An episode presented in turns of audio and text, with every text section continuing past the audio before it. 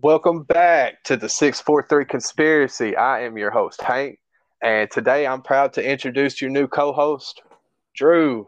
Drew, how you doing? I'm doing good, man. How are you doing? It's good to hear your voice on this Sunday, man. Oh, yeah, brother. It's been a great day over here. Had some nice temperatures, got my yard mowed, been hanging out with the family. It's been a really good day. Nice, man. Good to hear it. So, new to the whole podcasting deal as I am, we've been experiencing a little technical difficulties, but nothing we couldn't overcome. We're glad to have this thing going on, and I'm really excited to have you. We're here with me, brother. I know I can say that if it couldn't be Ryan, I'd want it to be you, and I think that he would completely approve of us being here doing this in his memory, and I hope that we can just give him a little something to be proud for and, you know, get a little kick out of. Oh, absolutely, man. And he's already been messing with us since the beginning of this podcast. So it's going to be awesome. I know he's here with us tonight, and I'm really excited to dive into this, man. Oh, yeah. Oh, yeah. Before we get into anything too serious, I want to take care of a little housekeeping up front. I want to give a big shout out to Ron from New England over at Wicked Planet. He's reached out, and he's been a huge support. As he knows that we've all been going through a lot with the losing Ryan. And I want to give a huge shout out to Ghost over at My Third Eye podcast. He's had me on for 2 Fridays in a row on his Talk of the Tavern Friday night shows. You can catch the first episode that I was on there, which would have been last Friday. You can catch it on there now. I think it's his most recent talk. And the episode that I recorded with him this Friday will be live this upcoming week. Big shout out to him for having me on there and allowing me to meet some people and do some networking. It's a really interesting, cool way to just talk to a bunch of different people, and ended up getting to conversate with Catalyst Jones from the White Rabbit podcast, and he is hooking up with Ryan Dean from Dangerous World, and they're going to get some equipment together so that we can actually get off of this little Spotify for Podcasters app and get into some actual legitimate audio software and get this thing like for real going. I'm pretty excited about that. And I just want to say, fellas, it's more than appreciated what y'all are willing to do for us. And I love y'all for it. Housekeeping out of the way. Let's talk a little baseball, Drew. Yeah, man, let's get into it. You watch any over the weekend? Yeah, man, my Tampa Bay Rays, man. I mean, besides today, you know, with Milwaukee coming to town and kicking our ass today, they've been pretty good this past week, man. Yeah, I know they've been playing some really hot baseball down there in Tampa. It's been really fun to watch them have a really historic season so far. Oh, absolutely, man. You know, the way that they've been just knocking the ball out of the park left and right, it's been awesome. I think, yesterday they had a 3-run home run in the first inning. They've been playing really good baseball, but Milwaukee came into town today and they played better baseball, you know. So and it was actually pretty funny, you know, Willie Adames, however the hell you pronounce that dude's name. He hit a home run and then decided to do a little bit of the Randy, you know, putting his arm up, showing out, running the bases. So that was good to see Milwaukee, you know, kind of show out and stuff like that. But, you know, it's great baseball, man. I love watching it. I can't wait to get over to Tampa and take my dad to one of the ball games. We plan on doing that here in a couple weeks. I know, I think this week or next week, I think the Topps truck is going to be showing up either over in Tampa or in Miami. I'm going to have to go check that out. Yeah, dude, that sounds like a blast. You know, traditionally when you think about Tampa Bay baseball, you don't think about power. It's normally a bunch of, you know, small ball. That's kind of absolutely. What they modeled themselves over the last, you know, several years is they've really taken that Moneyball mentality and ran it to the extreme. They will not pay a player once he reaches a certain value. They're constantly flooded with people you have no idea who their names are, but they produce. And it's normally, like I said, when you think about it traditionally, it's normally a bunch of base hits, doubles, triples. It's not really home runs crazy. You know, Randy Arozarena done a lot to change that, but he's only one man on the field. But this year, you've got Yandy Diaz going. You've got a couple of other players down there in Tampa that are going to pair up with what they've always had, which is above average pitching, both in the rotation and in the bullpen. And it's not a shocker that, you know, with the power showing up like it has this year, that they are off to that big start, because that was really the only thing keeping them, in my opinion, out of any kind of serious, consistent potential for playing for the playoffs or a potential title, was the fact that they never really had those big boppers in their lineup. Now that they've got a couple, you see them sitting on top of the whole league, not just the American League. They're on top of the mountain, and they could literally take the rest of the season off and play 500 ball and cruise into the playoffs. It's ridiculous. Yeah, it's nothing short of historic. I mean, honestly, the way that they're playing right now, it's kind of ridiculously insane watching it get done. But like you said, man, they have traditionally gone with the short ball base hits here and there. And Yandy Diaz, man, him, Wander, those guys, they've just been tearing it up. Yeah, and you know, Tampa fans got to love it. For those who listen to our weekend or a midweek sports episode that I came out with on this last Wednesday, you heard me talking about the Astros a little bit, and I said that I predicted them to go on at least a 7 out of 9 game stretch coming into the weekend. They had a 3-game home series with the Astros, or not the Astros. They had a 3-game home series with the Oakland Athletics. And then starting tomorrow, they'll be making their way to Milwaukee to play 3 games in Milwaukee, and then go back to Oakland to play 3 games. I predicted them to go at least on a low end 7-2. I seriously put it out there that they could go 9, all 9 games, sweep all 3 series. Going to Milwaukee, like Drew just found out today, isn't necessarily an easy thing to do. Milwaukee's got potential to pop off when their lineup gets to going, when they get some momentum in their bats. They've always had good pitching, even though they're dealing with Brandon Woodruff being out. They just got Corbin Burns back, and he's looking really good. Freddie Peralta's in their lineup doing great things. They've got a couple of young guys that they've called up, and so they've got some good arms. And when their lineup gets to popping, they're a dangerous team. And so that's why I gave the Astros the potential of losing 2 in Milwaukee. What ended up playing out through the first 3 games of that 9-game stretch was exactly what I called for. It was the Astros sweeping all 3 games at home. I will say that I was extremely shocked with how close the Athletics kept it yesterday and today. To start things off Friday night, we had a 5-1 win. And that's going to be the biggest margin of win for the next 2 games. It started off in the first inning when Jose Abreu scored on a Diaz hit a fielder's choice. Jeremy Pena hit a fielder's choice to Diaz, the shortstop of Oakland. He committed a throwing error, which allowed Jose Abreu to score. In the fourth inning, Kyle Tucker doubles, which scored Jordan. Tucker then turns around and homers to right, 360-foot shot over the right field wall. That was a 2-run blast, scoring Abreu again. In the eighth inning, Bregman singled to left, and that scored Jake Myers. And that was their offense for the night. Really good showing. That was Jose Altuve's first game back in the lineup from injury when he got hurt. Broke his wrist against USA in the World Baseball Classic. He did go 0 for 3 that night, but you can't expect much when it's his first night back in the lineup. The pitching staff was really good Friday night. You had Baylock going 5 innings with 1 run, 9 strikeouts, and 3 walks. You really don't like to see those 3 walks, but you can live with it when you're striking out 9 and only giving up 1 run. Phil Maton, Montero, Bobby Abreu, Ryan Pressly all made relief appearances in that game. And that set them up for a 3-2 win on Saturday.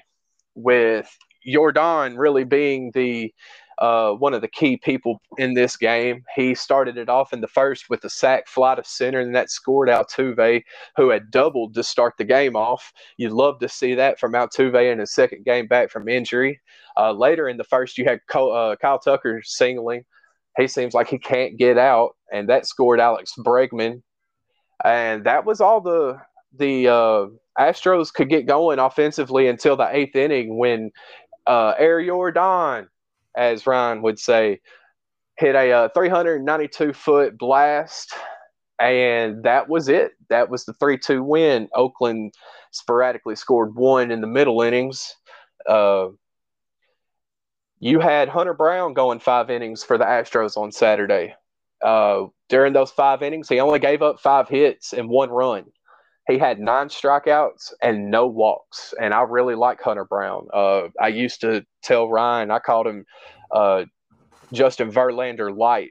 he everybody knows that. You know, you've seen the video of him, of Hunter Brown and Justin Verlander's pitching mechanics overlaid onto each other, and it's just eerily similar, dude. You can really tell that Verlander rubbed off on Hunter Brown a lot while Verlander was up with the team last year.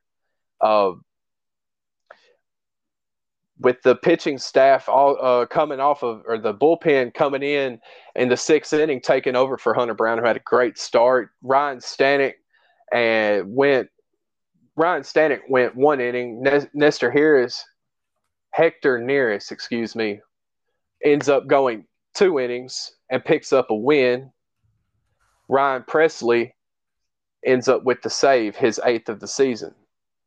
So that was a 3-2 win Saturday, which set up a potential sweep on Sunday, where the Astros end up coming out on top 2-0.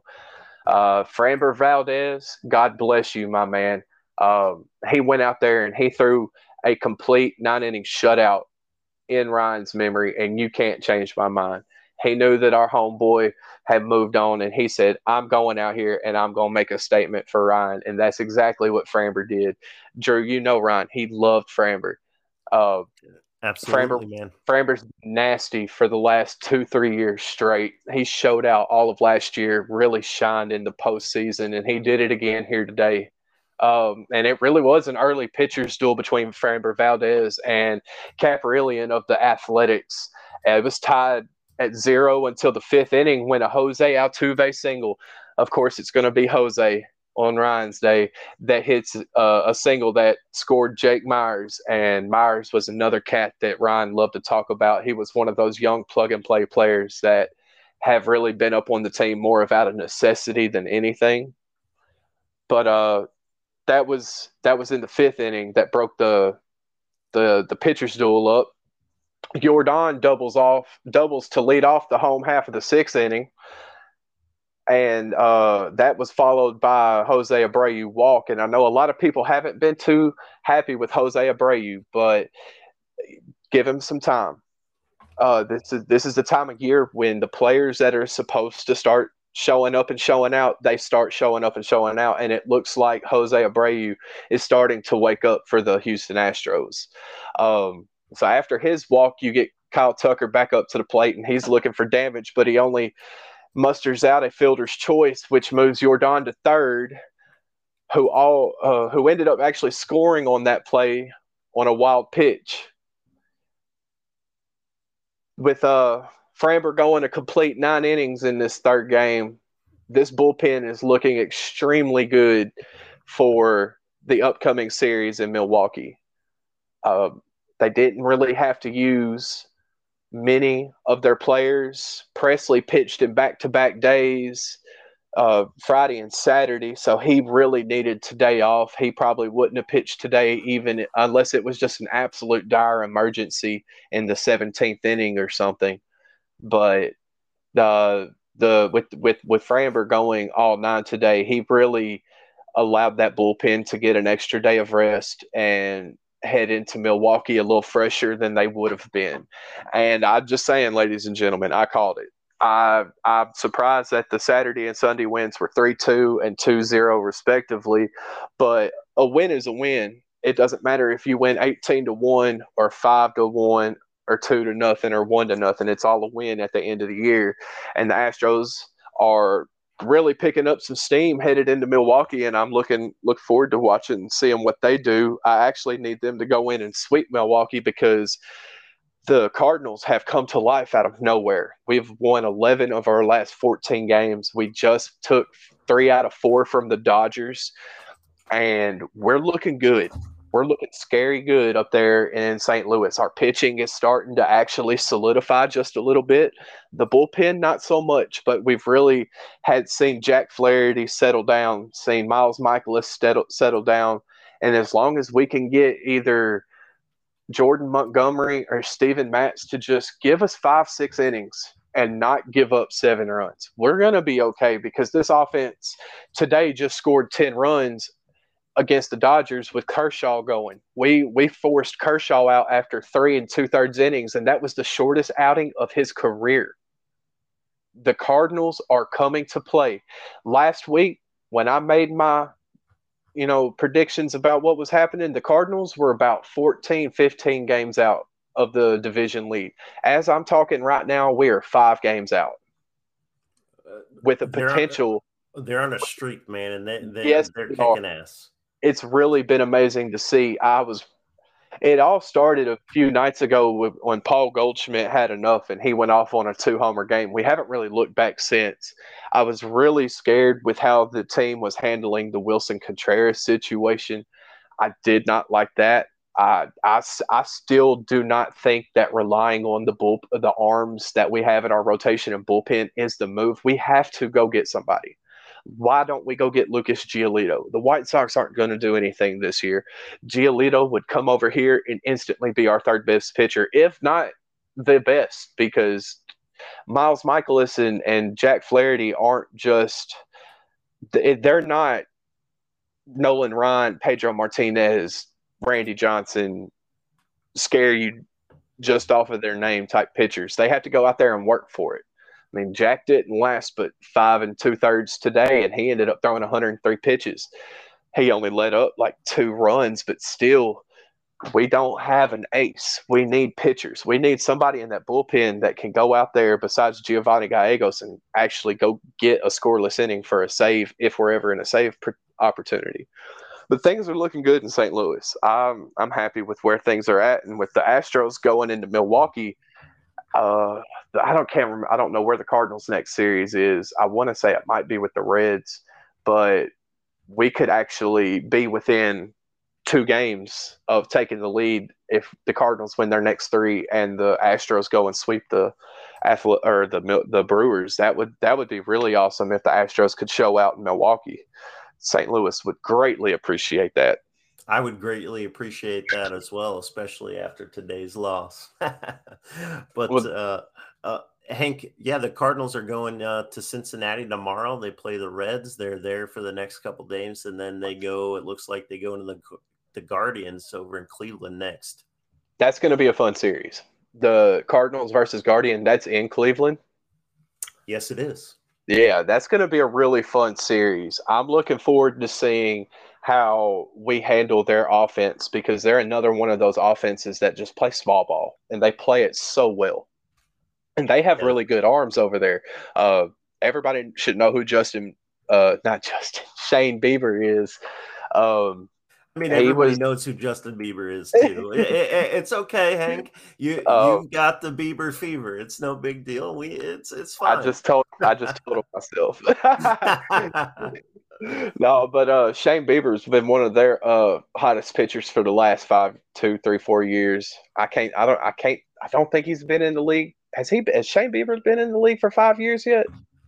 Oh man, I don't know, but I don't think he has. But he's really there. He's another pitcher that. Yeah, he was another pitcher that I kept expecting St. Louis to try to make plays for during the offseason, and I would love to get Shane Bieber in our rotation now. He would automatically be the ace. He'd actually be the first solidified ace that I can think of the Cardinals having since Chris Carpenter back in the earlier 2000s. Let's see.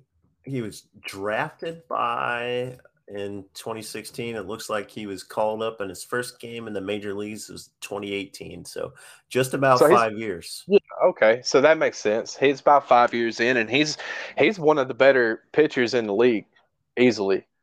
He's fun to watch. I'm hoping he gets to start against the Cardinals so I can watch him. That's going to be a fun series. Absolutely. It's definitely going to be good. Yes, sir. I think so after this series with the Brewers, let me see where the Rays go next. I forget. I just had everything all pulled up. But you know how technology works. Oh, yeah. This has definitely been a fun season, though, starting out. It's been a lot of unexpected teams showing out. The Pirates have come back down to earth. I was really impressed with them early on. The Cubs looked like they had a chance to get going, and that's kind of fizzled out.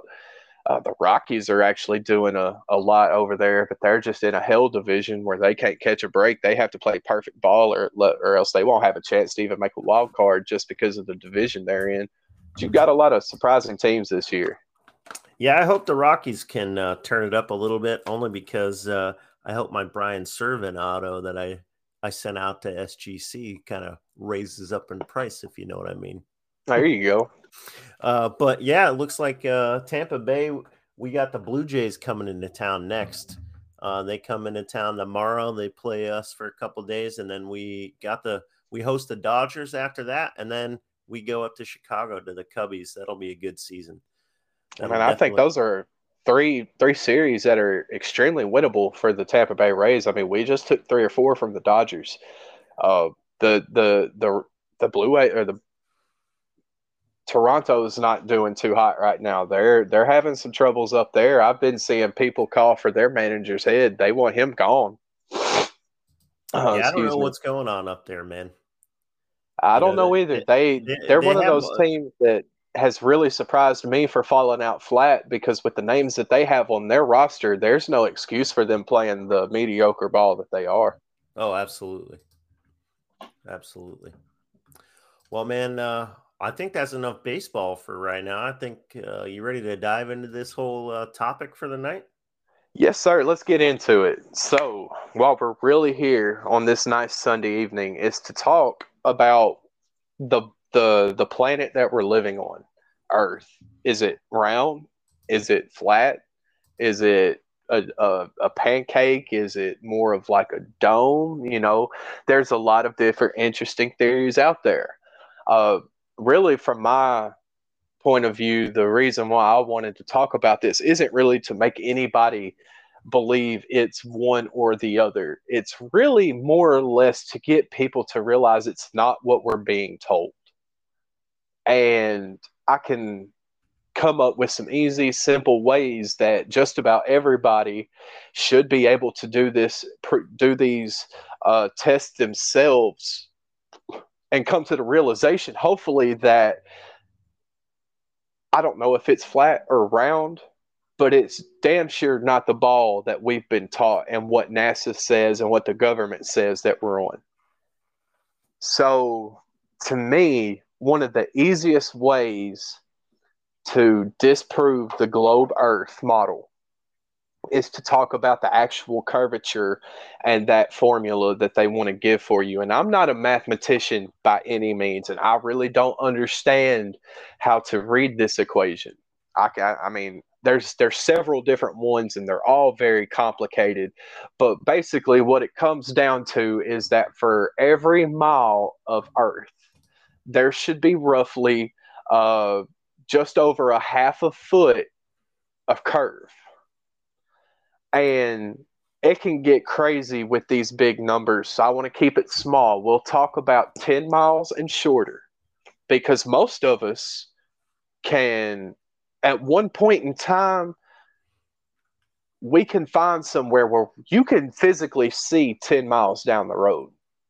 I live in the flatlands of northeast Arkansas, and I can tell you I can see a lot further than 10 miles away. And I know these objects that I'm seeing are actually that far away because I've lived here for almost 25, 26 years. I know this land down to a T. When I tell you that from my mom's house in Wilson, when I'm looking at something in Osceola, as the bird flies, it's over 10 miles away, but I can see it. But it's really hard to understand how I can see it when at 10 miles, the formula for the curvature of the earth says that there should be over 66 and a half feet of curve between me and the object that's 10 miles away. You can see 66 and a half feet of curve. That's a significant mound in your way. But it's not there, Drew. It's not there. You can see it flat. There's nothing impeding your view. Yeah, man. I don't know, man. I've been up in planes. I walk outside. I look up. The freaking earth kind of looks around to me, man. See, so, I've been up in a plane, and I will say in my own defense that I wasn't up that high because I took off in Memphis and I landed in Chicago. It's not a very long flight, so there really wasn't that need to get up that big. But even at the heights, I'm what is a standard flight get up to? About 30,000 feet. That's about, average cruising height.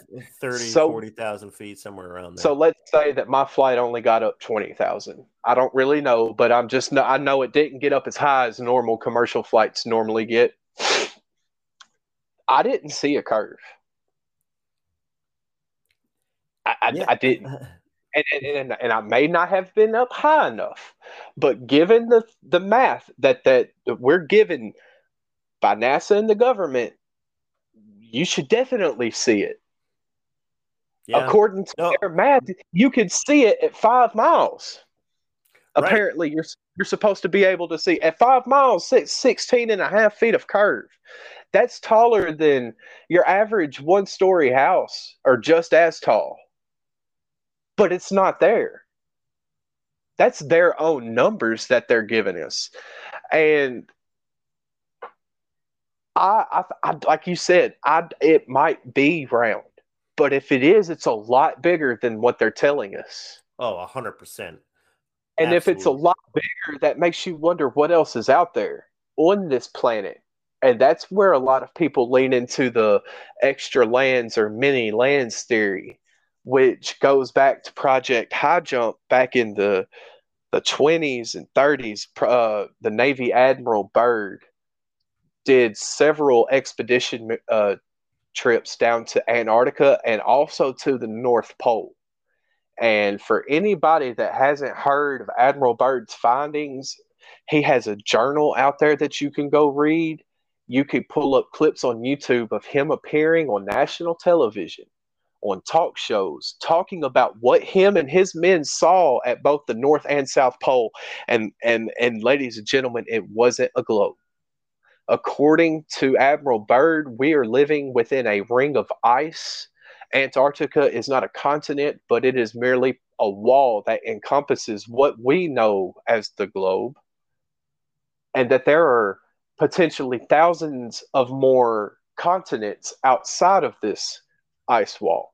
He claimed that when he flew over the North Pole, that somehow he had gotten to the other side of the ice wall and that he saw a continent that was bigger than America, full of resources. Wow. I don't know whether Admiral Byrd was serious or not, but I don't know of anybody that early in telecommunication history going on TV, why a legitimate admiral of the Navy would go on TV and say these ridiculous things on a whim. But you can watch his face. He wasn't bullshitting, man. He was being very serious about the things he saw. You can still find, like I said, you can find his journal out there. And his journal's very deep. I highly encourage everybody to go find his journal. Look into Project High Jump. Look into Admiral Byrd. Look into why you can't go to Antarctica. if you as a private citizen were to charter a boat and try to go south, at the 60th parallel, you will be turned around by military force. They will not allow you down there. There is one tiny peninsula that is the closest piece of Antarctica that is it's the piece of Antarctica that's almost touching the tip of South America. Right. There is a tiny peninsula, and that is where every bit of tourism and attraction that the public is opened up to and in Antarctica. You are legally and militarily opposed from stepping foot on any other piece of Antarctica. Why? And why does it cost me like $25,000 to get down there? Because they don't want it overrun. If it was available, if it was cheap and free, everybody, you know, if it was more easy, if it was, it cost as much as going to Disneyland, everybody would be down there. Right. And if everybody was down there, then your secret gets a lot harder to keep a secret. Whether that secret is there's an opening to Hollow Earth in Antarctica, whether that secret is Antarctica is really this ice wall, I don't know. Yeah. And, you know, I would love to be able to find it again, but I was watching this YouTube video, you know, yesterday after you sent me down the rabbit hole of flat earth, round earth stuff with that Level With Me YouTube video, which I highly recommend if you guys haven't seen it yet to watch it. I think it actually comes out on YouTube officially tomorrow. Yes. But you can see the bootleg version that is up there right now. It's very good, man. And there's definitely a lot of stuff that makes you think.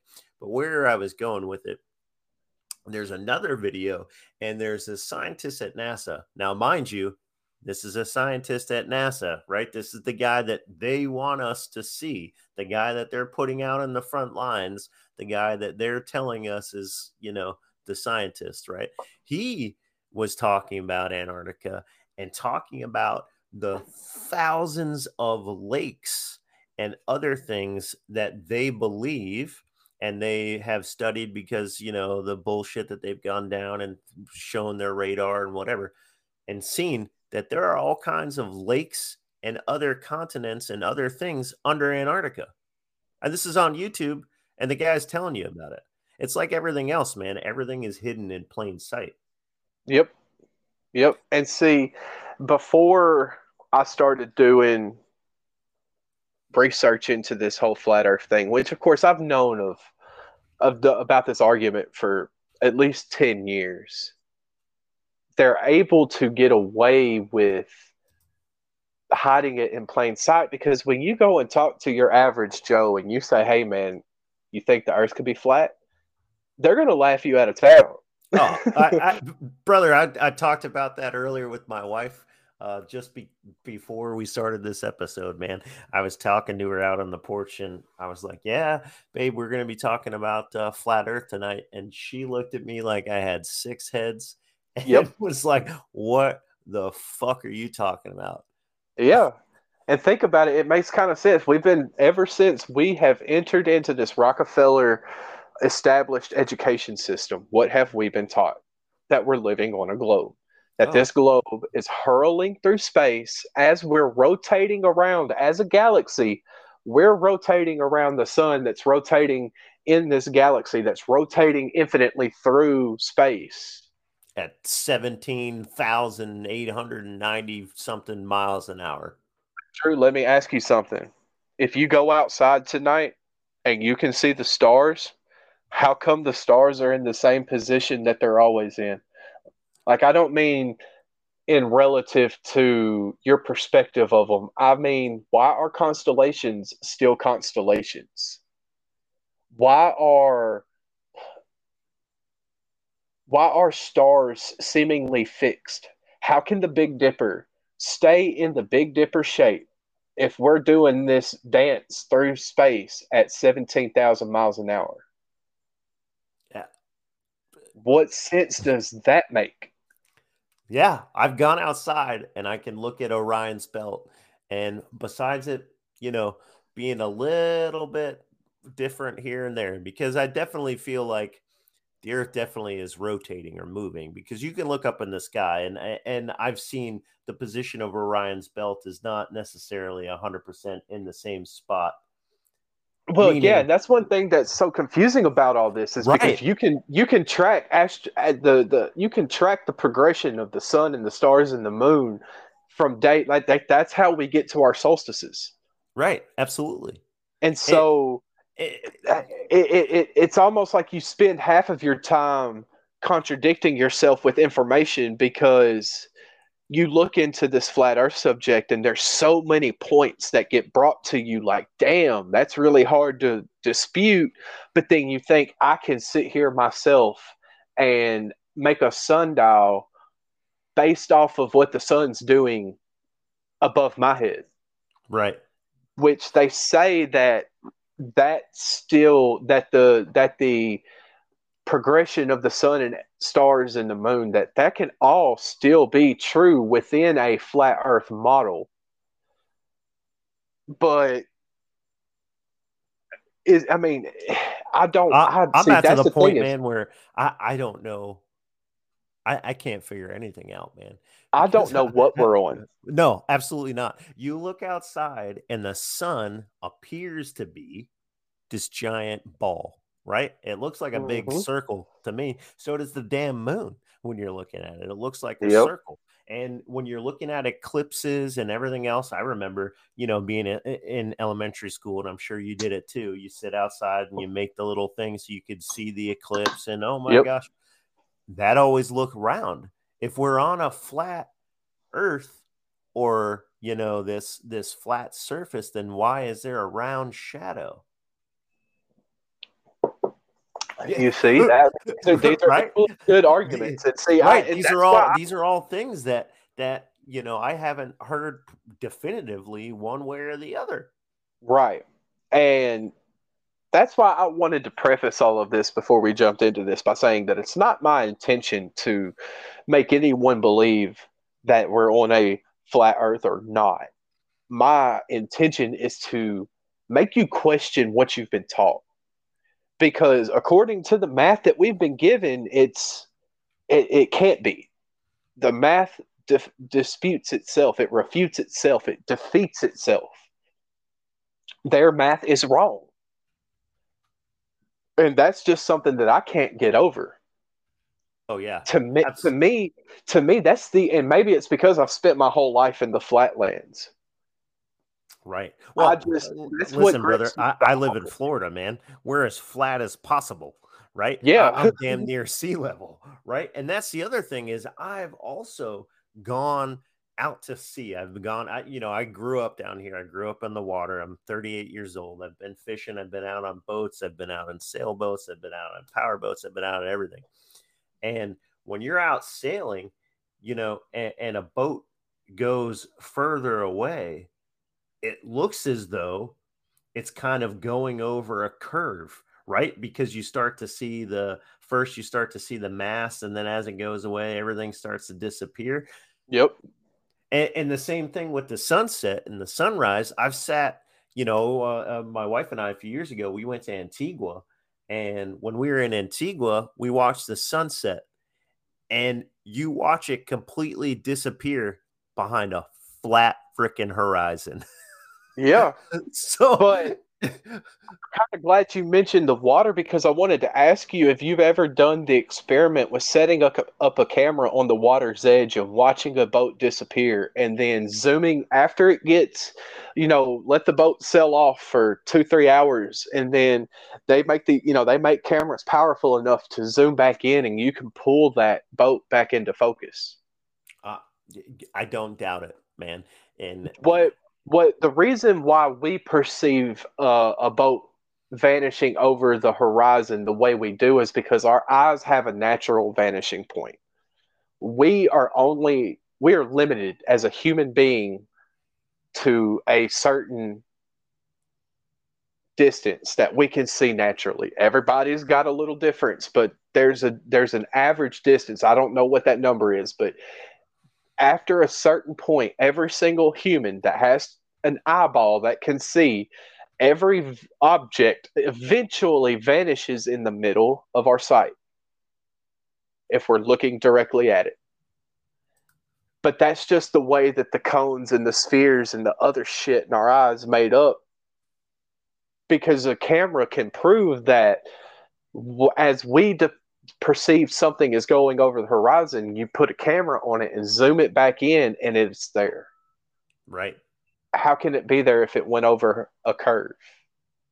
You telling me that camera went around the curve?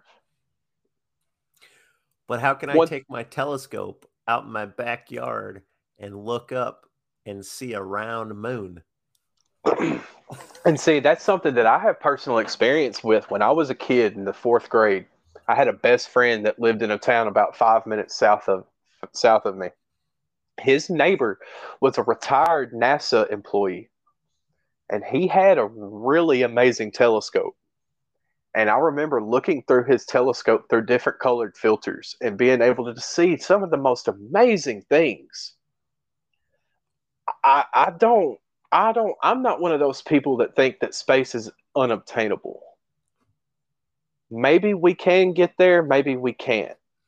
There's a huge argument that there's a firmament above the earth. Yeah. And I'm sure you've heard your fair share of firmament talks over the last couple of days looking into all of this.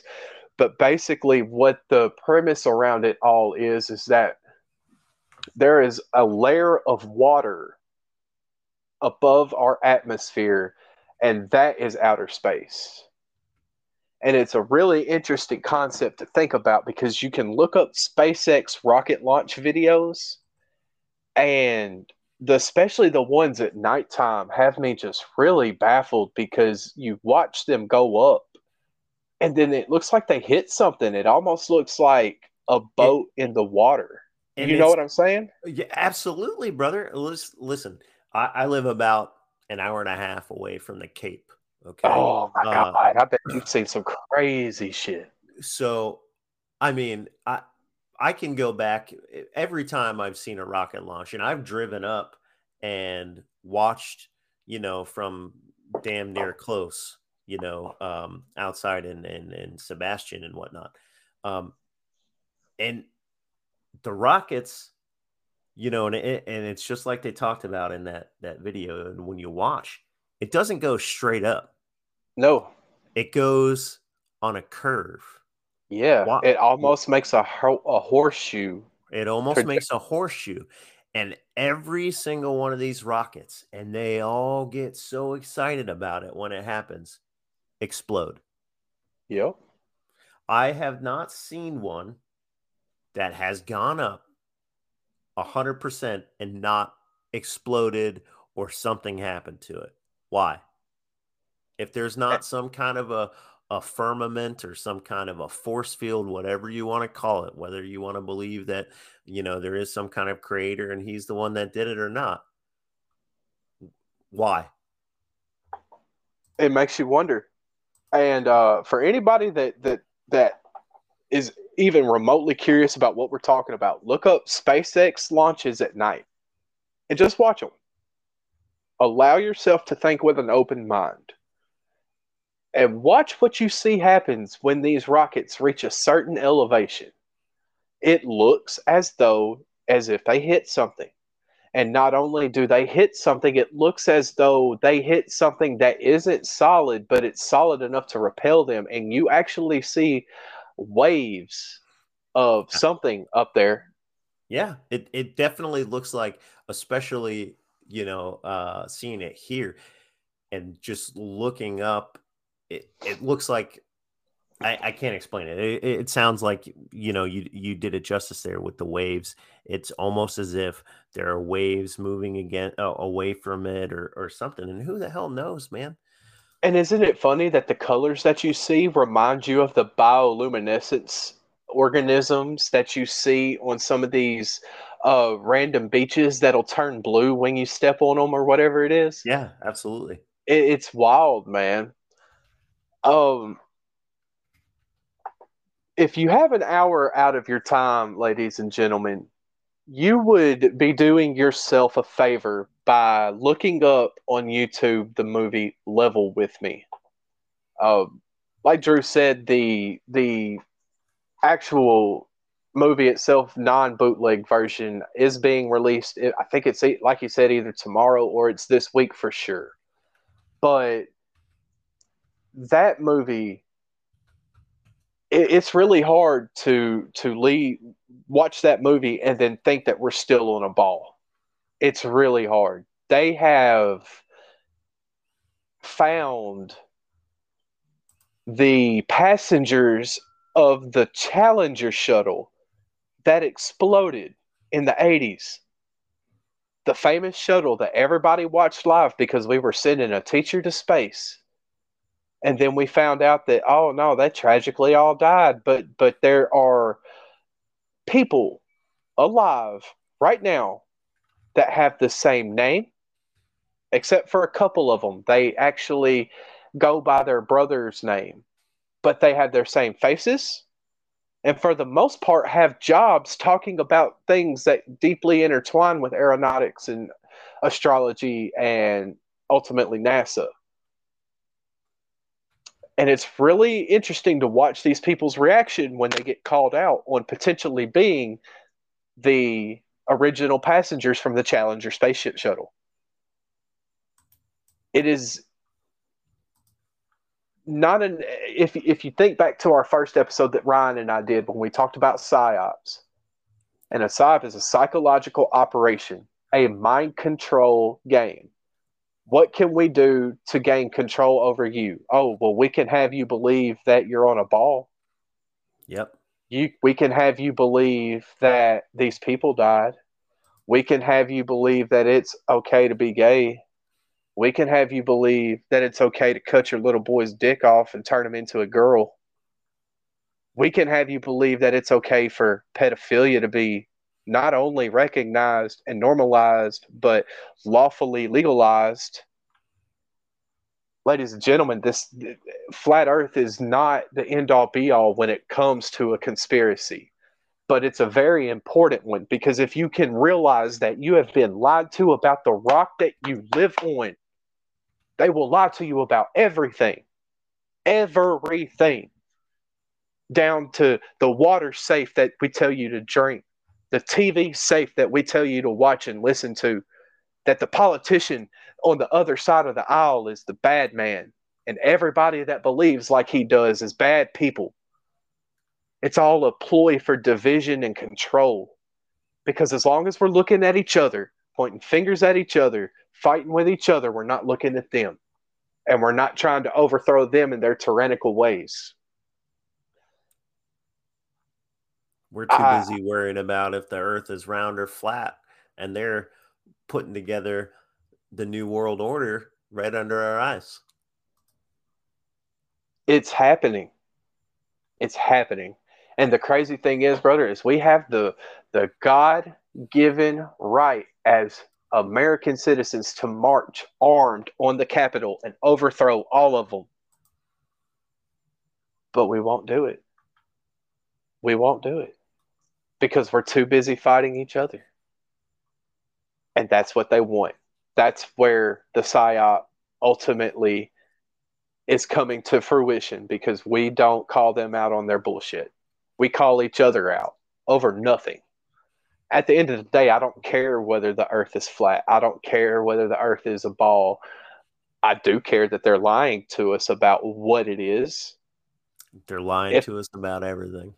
If there are other lands out there, I would like to know, because there's a theory out there that the Atlanteans and the Hyperboreans, which was another mythologically advanced civilization that was shortly after the time of the Atlanteans, that they are actually still a functioning civilization. It's just they live outside the ice wall. And that what we know as the globe is just a tiny part of what we're actually living on. It's really just a lot to make you think about. But understanding that you're being lied to is really the most important thing about all this. I don't care what anyone chooses to believe, but you've got to believe that you're being lied to. Absolutely, man. I mean, you know, going back to, you know, space and NASA and all that stuff, NASA, man. And I've been to the Kennedy Space Center.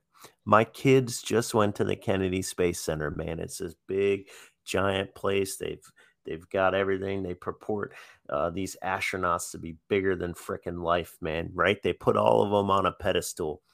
And you know, you watch that documentary, Level With Me, and you see that one guy, he approaches one of the astronauts and he just asks, hey, how come it looks like in some of these spacewalks and some of these things that they're holding on to some kind of wire, making them spin around? Oh, and her head just damn near explodes. And did you hear her admit, oh, yeah, they probably have something like that? Yeah, I think her reasoning in so many words was, yeah, they've probably figured out over time that they need something to help keep the astronauts in space for or keep them still for interviews, right, and stuff. Right.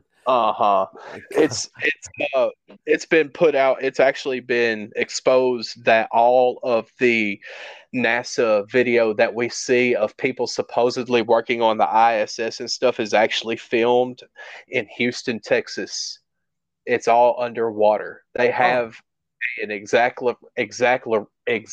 replica of the ISS that is in a humongous pool. And they do all of these tests, and they do all of their quote-unquote training films in this underwater setting.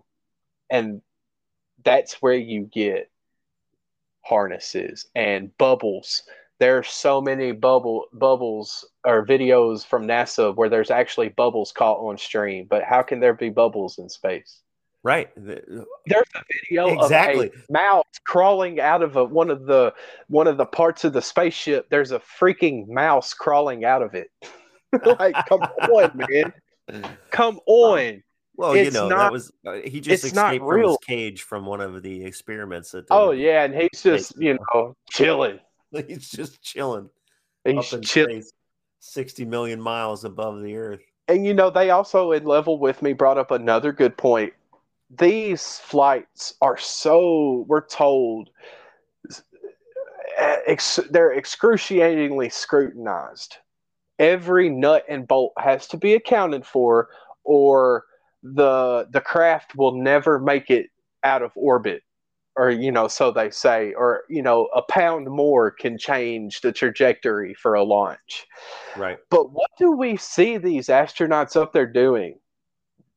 Playing guitars, running around in gorilla suits, playing other instruments. There was a dude with a set of bagpipes up there. Like, if it's really a life or death situation where you could explode and die because you miscalculated the weight of what you had on board. Right. Exactly. Do you really think that'd be bullshitting with gorilla suits and instruments? Right. You have this space station that's supposedly hurling through space at, you know, 60,000 miles an hour, and it doesn't hit a freaking satellite. How is that possible? Thank you. How are any of the satellites? We're talking more satellites up there than boats in the water at any given time. Right. How does that see the things that they put out there for us to digest defeat their own arguments? It's just they put their chips on. We're either too stupid to recognize what's going on, or at least the majority of people they're not going to believe anything other than what they've been told, because what they've been told is what they've been told. You have a whole chunk of this population, you could smack them in the face with a bit of truth, and as long as it contradicts what they were taught from a child's age, they will not believe it. You know, people like that. Oh, absolutely. If the sky was literally purple outside, and I found somebody that, no, the sky's blue. I'm like, no, but come outside. It's purple. No, the sky's blue. take them outside. See, look, that's not purple. That's just a different shade of blue. There's people that are going to come up with any excuse to not open their mind up to accept the fact that they might just be wrong. You might have just been lied to your whole life, and that's okay. Coming to a realization that you've been lied to, coming to a realization that what you have believed for 40, 50, 60, 30, whatever, however long, how old you are, it's okay to be wrong. That's what I'm hoping somebody gets from this episode, is that, damn, I've been lied to. And they get pissed off about it and go find out what else they're lying to you about. If you can understand that you've been lied to about what you live on as a human, everything that you do going forward gets a lot easier for you as far as understanding that you're being lied to, seeing what the lies are. If you aren't willing to have an open mind and have an adaptability about yourself, then honestly, you've wasted 55, 56 minutes of your life listening to this. I'm sorry.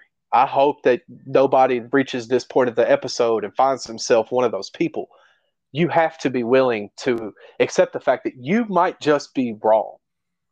I'm willing to accept the fact that every single thing that I've said in these last 56 minutes, even about the baseball games that I know are statistically factual, it might be wrong. Because somebody put that information on ESPN for me to write down on my notepad, and they could have put that information in wrong. And if that's the case, then what am I supposed to do? No, what I told y'all happened in Houston this weekend, that's what happened. Regardless of the fact that somebody could prove me, no, Hank, that game didn't end 5-1. It actually ended 6-3. No, man, they told me it was 5-1, so it's 5-1. You know what I'm saying? It's the same thing. You have to be willing to adjust and adapt. It's just part of survival. Absolutely, man. And it goes without saying, you have to be able to, adapt, overcome, because otherwise, like you said, you're not going to be able to survive. Think about this. If the earth is spinning like we're told it is, how can a helicopter hover above a fixed point on Earth and use his instruments to verify that he's not moving? How come the Earth doesn't spin out from underneath him?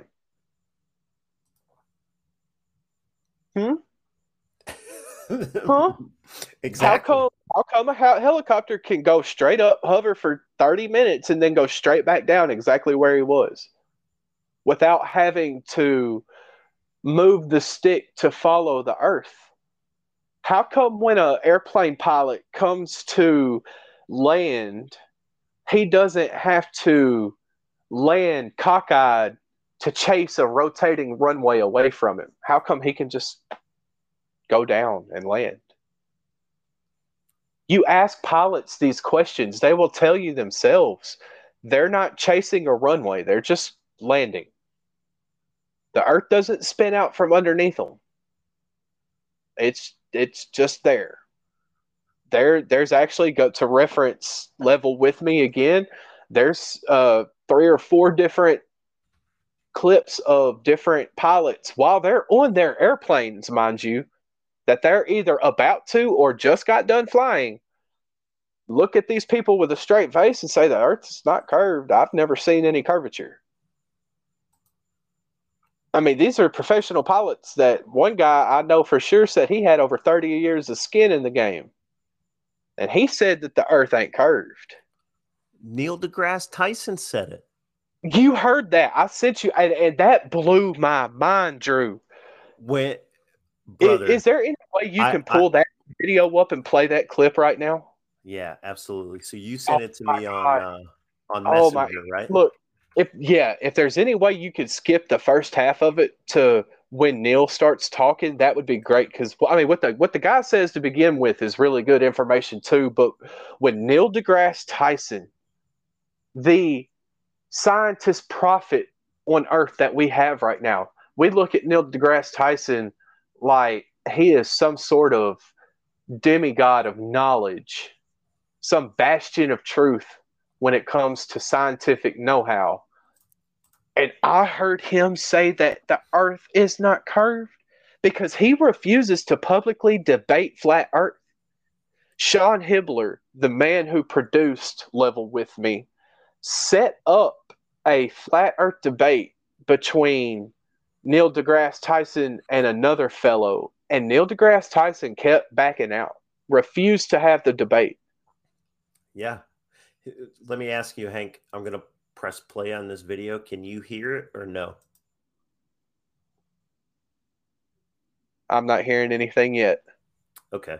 So I'm probably, because I've got my headphones, what I'll probably have to do is I'll probably move my microphone and change the speakers around and do it. You keep talking while I figure this out. All right. So what he's getting ready to play is a clip I found on Facebook a couple of days ago that has Neil deGrasse Tyson talking about flat earth. And you can watch several videos. If you get on Facebook and go to your video segments, you can watch Neil deGrasse Tyson video after Neil deGrasse Tyson video explaining round earth. This blew my mind when I found this video. Yeah, so this video is, it's actually showing different camera views from the Red Bull Stratus jump, right? That's the video. That's where it starts off. Yeah. So that's what it starts on. So to goes through, do you remember about how far in that? I want to say, because I want to say that they go through the Red Bull clips, and then they go through this second clip of another rocket that supposedly hits the firmament. Right. That might be another video. I think that's the same video. I think that was another video. Yeah. Okay, I got it. We're at like six minutes in. Yeah, I was thinking it was about 5-6 minutes into it. All right, let's start. But mentioning the Red Bull, so everybody, if you can remember back, what was that, about 10 years ago when that happened? It might not have been that long ago, but the guy that went up on a balloon and this little cockpit deal, he had a spacesuit on and he went to quote unquote the edge of space and then jumped off and free fell back to Earth. Sponsored by Red Bull. They did 2 test flights where he went up and jumped before they did the televised version. In their own footage, they did not use cameras that had fisheye lenses on the 2 test flights. Of the footage of those test flights, if you look out of the windows of the cockpit that this guy is standing in, there is no curve to the earth. But then all of a sudden, on the nationally televised broadcast, they have these cameras come out of nowhere with these fisheye lenses equipped to them, and now the earth has this greatly exaggerated curve, and not only does it have this massive curve, it's now this I call it NASA blue, because it's this shade of blue that they put on the earth that makes it look really fake, really out of place. The color of the earth from the test subjects, it's almost like a tobacco stained piece of paper. It's this really dingy yellow, really just desert looking color, because that's where they did this, was over the desert. But when they go to the nationally televised broadcast, it's all of a sudden this massive ball, clearly a ball, with this just really weird looking blue hue to it, and it doesn't look right. Right. But absolutely. After that part of the video is where Neil deGrasse Tyson comes in. Yeah. So I think I got it pulled up now. He's up on stage and he's talking about flat earth.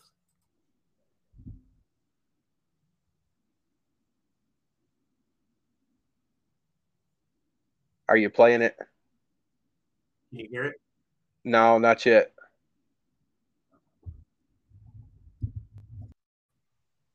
And we're right back into it. Sorry, I messed that up, man.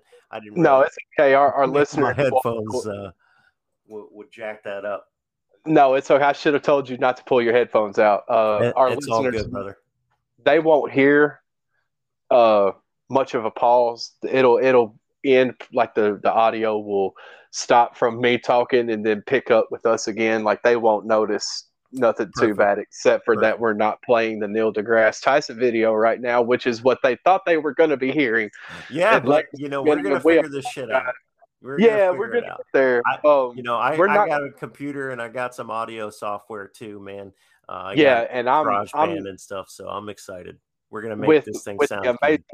With the amazing generosity of a couple of other podcasters, they're willing to donate some equipment to the cause. And so we won't be using this little app that I'm using for this podcast builder anymore. Once we get that equipment in and I can figure out how to do it on my end, we'll actually have a legitimate, nice sound with intro, outro.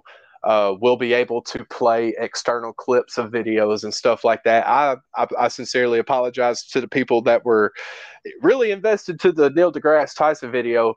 I will try to put it up on the Facebook page for anybody that wants to watch it. It's really interesting.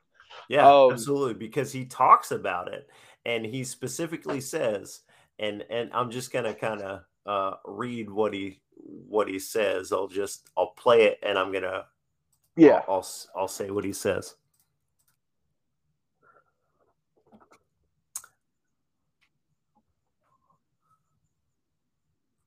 It's really interesting stuff. Oh, absolutely. So he's talking about, you know, Alex Baumgartner is going up there in the edge of space, right, and you know, he says, you know, I don't have a problem with it if he does it, but the honesty of it would greatly diminish what I actually think he was doing. And not only that, but they make sure to show everything with these wide angle lenses that make the flat earth curved. And he says, specifically, he's look at it. He's up in space. No, he's not. That stuff below him is flat. What? Yep. Why are you saying that, Neil? If the Earth is round, brother, and you've said specifically, and you go on all these YouTube videos and you say, "Listen, I won't even talk about it. The Earth is round." Next subject. Then why did you just say the Earth is flat? He knew he messed up. It's all crazy, man. That is legitimately, Drew, the only clip that I know of that Neil deGrasse Tyson say the Earth is not curved.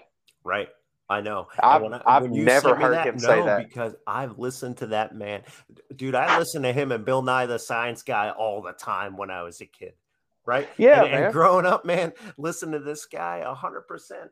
I always, he was one of the guys that you look up to as a scientist. Yeah, you know, and you know, so you expect to hear what he has to say. You take that almost like the gospel, right? Because he's out there, he's saying, "Hey, this is what is true," but now he's saying something completely different. And then realizes that he contradicted himself, and then clammed up and wouldn't talk about it later. Well, brother, it's almost 8:30. We've been going at it for quite the damn long time tonight. Yeah, we've been at it a little over an hour, and that's usually how these deep dives go, man, because there's just so much to get into. And if I wanted to, I could have done so much more research and actually brought in a lot of hardcore factual statistics, but that's not what I wanted to do, because anybody that wants to go find that information, it's out there. You just got to be willing to look at it with an open mind. Anything that I've told you tonight or that Drew's told you tonight is readily available information. It's up to you what you want to do with it.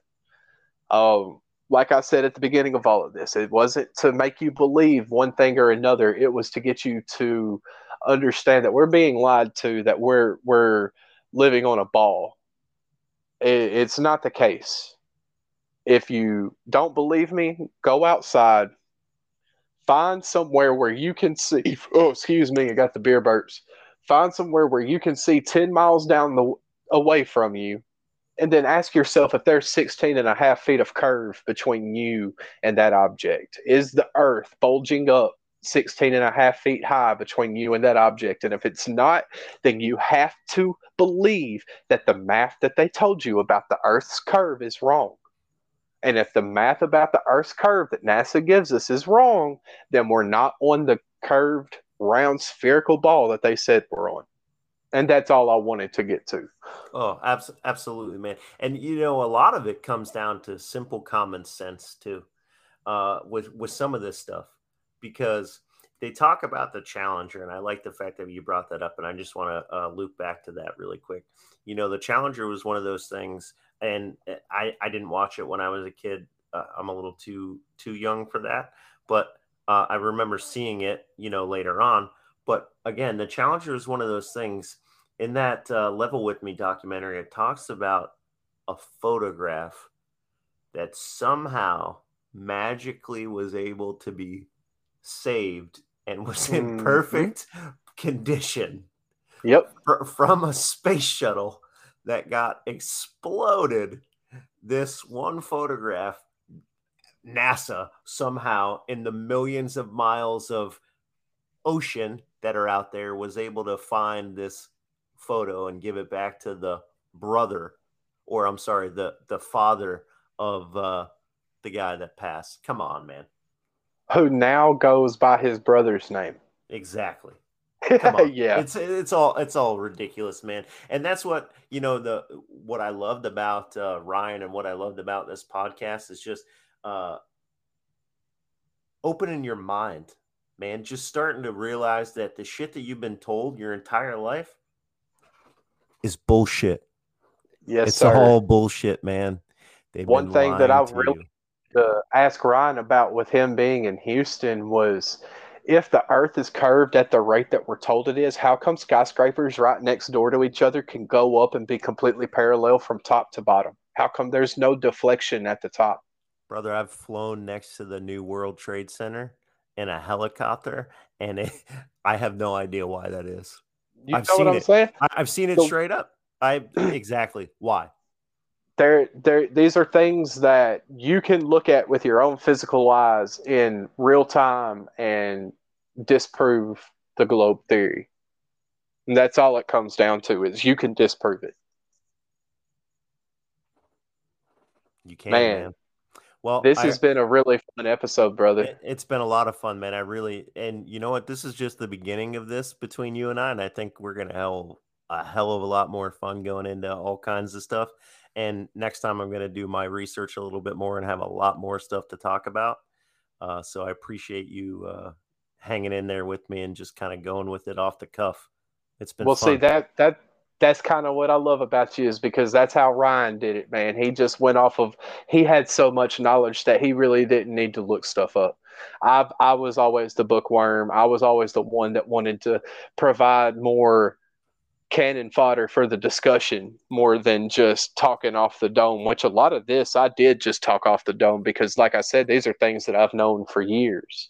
Right. But I think we did him get proud on this one, man. I'm really glad that you're here doing this with me. Crystal's told me pretty much she's given us her blessing, and that means a lot to me. I wouldn't rather do it with anybody else other than you, my friend. I appreciate it, brother. I wouldn't rather do it with anybody else either, man. Yes, sir. Well, ladies and gentlemen, that's going to wrap up this episode of the 643 Conspiracy. I'm your host, Hank, joined by my co-host, Drew. And we will catch y'all Wednesday for the midweek sports show. We love y'all. We'll see y'all later. Love you guys. Talk to you Wednesday. See you.